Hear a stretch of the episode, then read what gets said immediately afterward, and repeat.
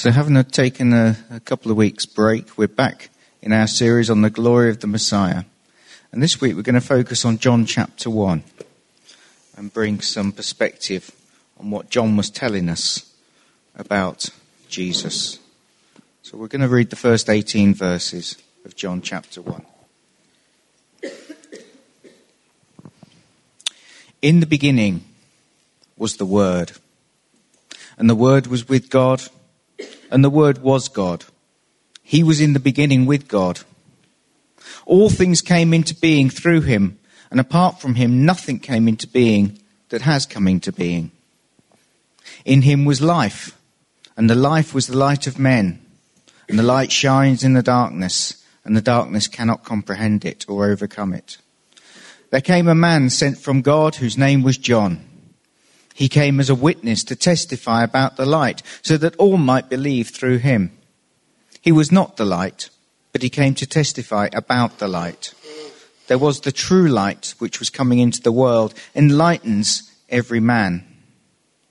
He was in the world, and the world was made through him, and the world did not know him. He came to his own, and those who were his own did not receive him. But as many as received him, to them he gave the right to become children of God, even to those who believe in his name, who were born not of blood, nor of the will of the flesh, nor of the will of man, but of God. And the Word became flesh and dwelt amongst us. And we saw his glory, glory as of the only begotten from the Father, full of grace and truth. John testified about him and cried out, saying, "This was he of whom I said, 'He who comes after me has a higher rank than I, for he existed before me.'" For of his fullness we've all received, and grace upon grace. For the law was given through Moses. Grace and truth were revealed through Jesus Christ. No one has seen God at any time. The only begotten God, who is in the bosom of the Father, he has explained him.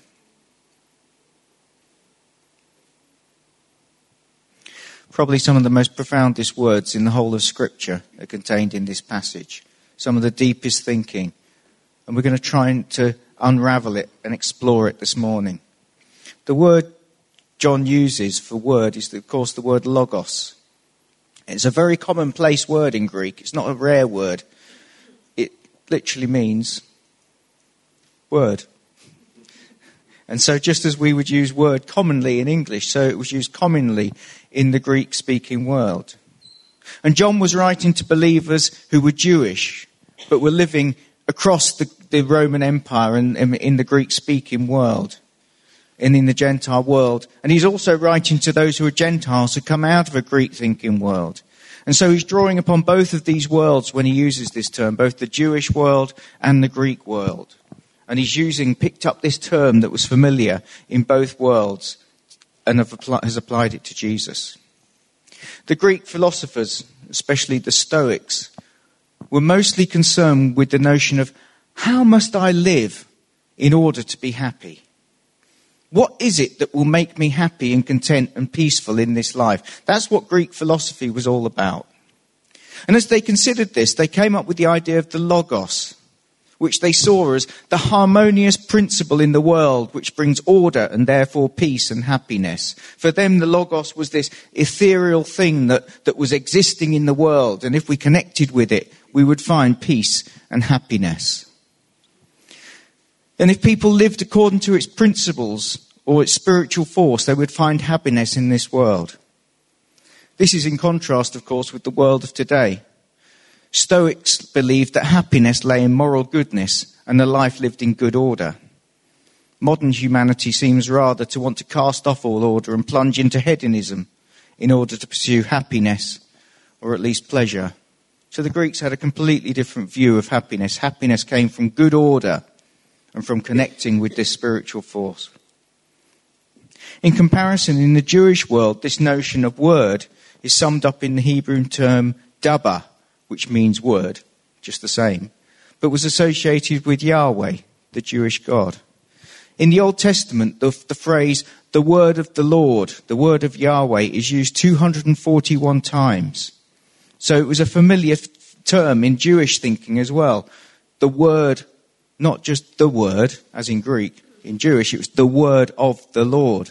And the word of the Lord was that which did creative things, which brought creation into being, that brought healing, that brought salvation, that brought deliverance from the people.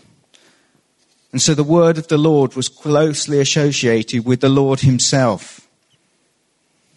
And so in the Greek-speaking and Hebrew-speaking worlds, the idea of the word was significant. But the significant difference between the ideas of the Greeks and the ideas of the Jews is what John says in verse 14.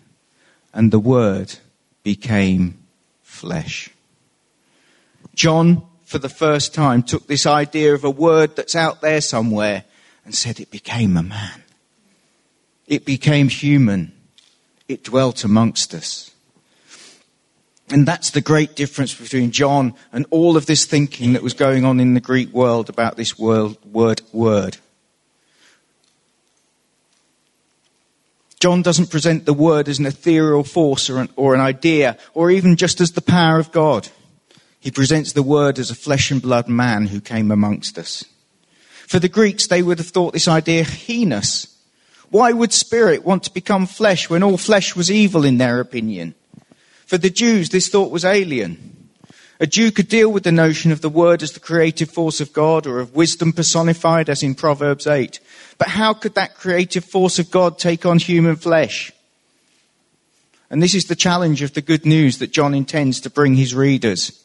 That God's word became human. So we're going to unpack this notion of the Logos a little bit more. John begins this with three statements about the Logos. In the beginning was the Logos. In the beginning was the Word. The Logos was with God, and the Logos was God. So in the beginning was the Logos was with God, the Logos was God. Three key statements that John wants to unpack in the rest of this chapter and in the rest of his book, in fact. So the first phrase, in the beginning was the Word, gives us a sense of eternity, the eternity of the Logos. It takes us back to in the beginning God created of Genesis chapter 1. It's the same term used, in the beginning. But he's not saying in the beginning God created heaven and the earth. He's saying in the beginning, before all things were created, there was the Logos.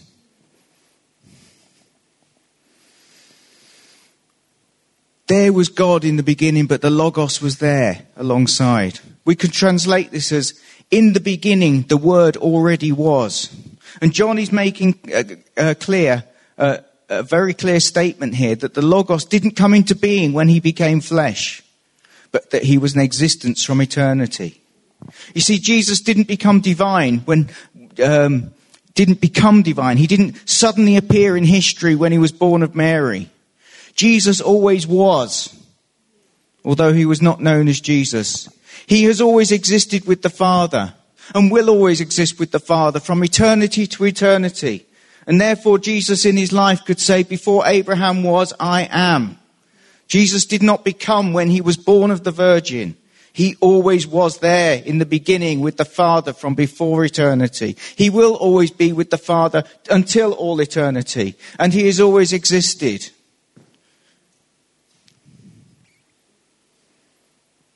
He was in the beginning with God. And so we come to that second phrase, the Word was with God. And that doesn't translate into English in all its full meaning. The Greek doesn't mean with as alongside, next to, but means the Word was in dynamic relationship to God. In other words, the Word always existed in a face-to-face relationship with God himself. There was interaction between God and the Word from all eternity. And it's this interaction, the conversation that was going on between God and his Word that brought creation into being, that spun planets off into the universe, that created the stars and set all life in motion. It was out of this conversation that was going on between the Father and his Son. And the third phrase, the Word was God. John leaves us in no doubt as to the identity of this Logos. the Word was God. Literally, it translates as God was the Word. Theos in ho logos. God was the Word. It's not just attributing some kind of divinity to Jesus, but of a lower order than Yahweh, as the Jehovah's Witnesses would have us believe. It's not saying a God existed, but that God himself was the Word. And so at the end of the gospel, Thomas proclaims, my Lord and my God. And in that he's saying, my Kyrios and my Theos, my Yahweh and my El. He's acknowledging Jesus as Yahweh himself, the God who created all things. Thomas's explanation sums up the whole of John's gospel and says, a man has come to recognize that this man is more than a man, but the one who existed and the one who created and the one who is above all. So if in John's gospel Jesus is being proclaimed as Yahweh, as we are suggesting, either this gospel is completely blasphemous, or else it is proclaiming the truth of who Jesus really is, and there's no other way of seeing it. And that's the option we have. John was a blasphemer, or John was proclaiming Jesus as something more than just a man, but as the one who set universes into being. Verse 3. All things came into being through him. Here John takes us from eternity and we step into time. Time only began with creation. Outside of the created order, there is no time, only eternity. But at a point in time, God began the process of the creation of all things. And he did this through his creative word. In Genesis 1, it says, and God said. And it's his word that spoke the universe into being. And at that moment, time was created. Because time monitors the passing of moments and the passing of matter. And without matter, you can't have time. But God had created matter and therefore created time. And at a point in time, God created through his word. Notice that John doesn't say by him, but through him. He leaves the creation as an act of the Father, but it's only achieved through the Son. The Father and the Son acted together in creating all things. What's a word?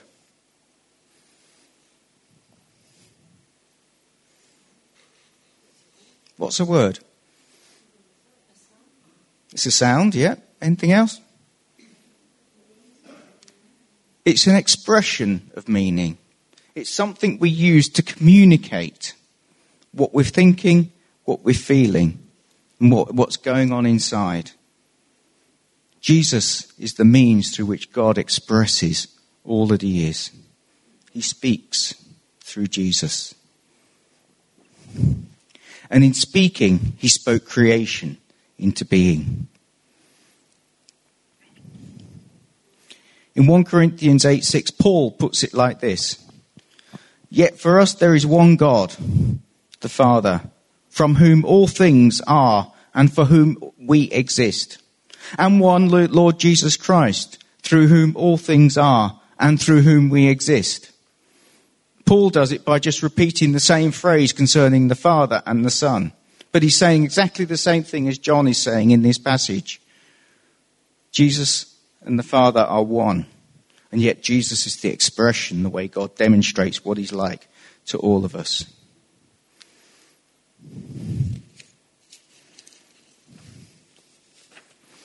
And building on this thought, John next tells us that this Logos, this Jesus, was life. However, he also tells us that this life was light, a light that shines in the darkness and cannot be overcome by it.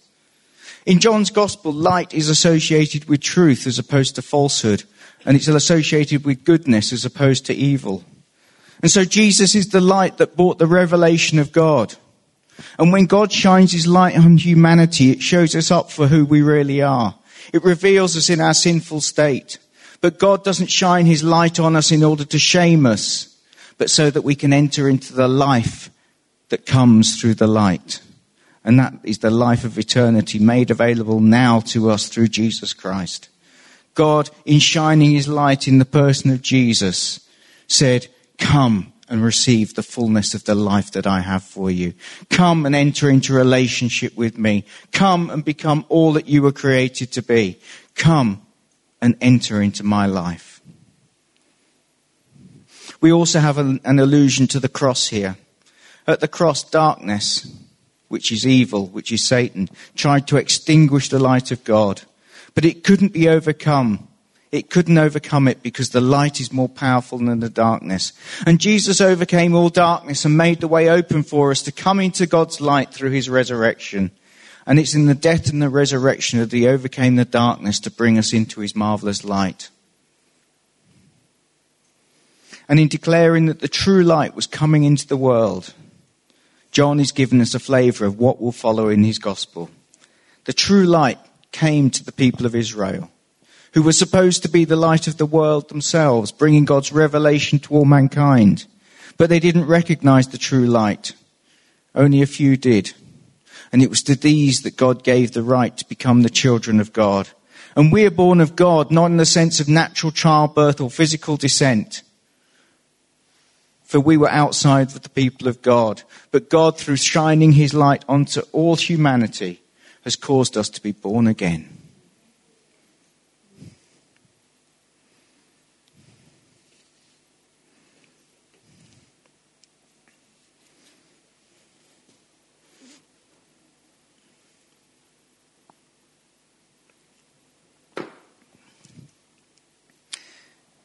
We drop down to verse 14, and the word became flesh.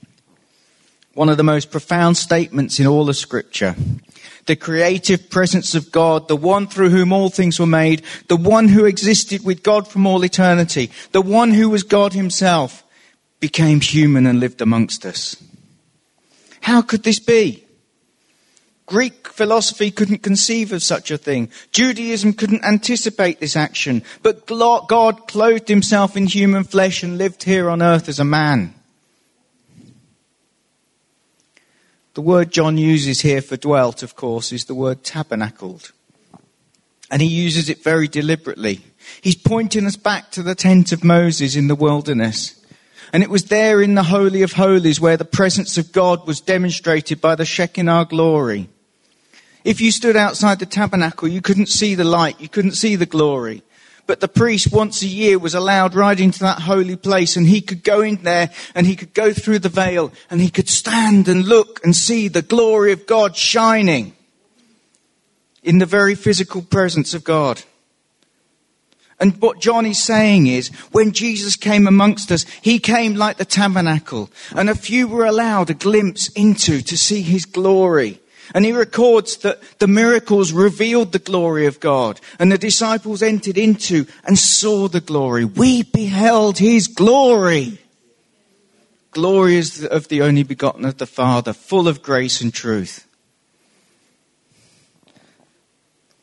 What a privilege it was for them to walk with him.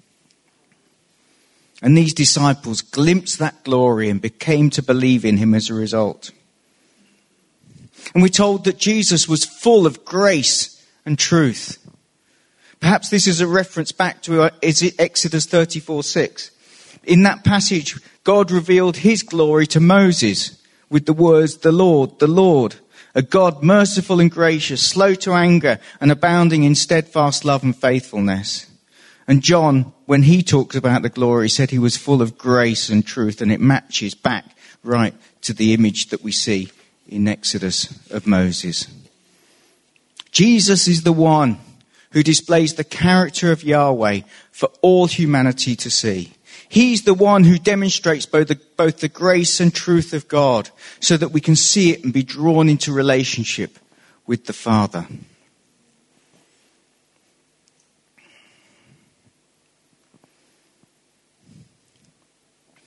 And then dropping down to the last verse. No one has seen God at any time. The only begotten who's in the bosom of the Father, he has explained or he has revealed him. Moses saw the glory of God. Isaiah saw a vision of God with his robe filling the temple. But nobody has seen God himself except Jesus, who is God. And it's he who's made the Father known to us. Only Jesus can reveal God to us. We can't see him through any other faith. We cannot see him in philosophy. We cannot see him through mystical experience. We can only see him through Jesus, because only Jesus makes him known, because only Jesus is God in human flesh. After this prologue, John never uses the term logos again. It's here to demonstrate right at the outset that all the notions of the Word, or even the Word of God, are fulfilled in Jesus. However, they are fulfilled in a way never expected, because they come to their conclusion in Jesus, the Word made flesh. And this is John's testimony. And on the basis of it, we can be certain of our faith. He says, we beheld his glory. In other words, what we're getting here is an eyewitness account of what John actually saw in Jesus. He was with him, he walked with him, and yet still, right to the end of his life, he was saying, we saw God in human flesh. We beheld his glory. And he's saying that just as Moses gazed upon the glory of God, so he, John, and the other disciples also gazed upon his glory, not in the form of an ethereal light, but in the form of a man who lived, ate, and walked with them. And we can only conclude that John was either a liar, was a deluded fool, or that he'd really seen the glory of God in his friend Jesus. And we can make no other conclusion. And so on the basis of John's testimony, we can stand strong in the knowledge that Jesus, our Saviour, our Lord, is also our God. Amen. Let's pray and then we'll sing a last song. Father, we thank you for the truth of your word and for those, Lord God, who went before us and, Lord God, have given us their testimony. We ask, Lord God, that the closer we come to you through Jesus, the more we might know you in all your glory. Amen.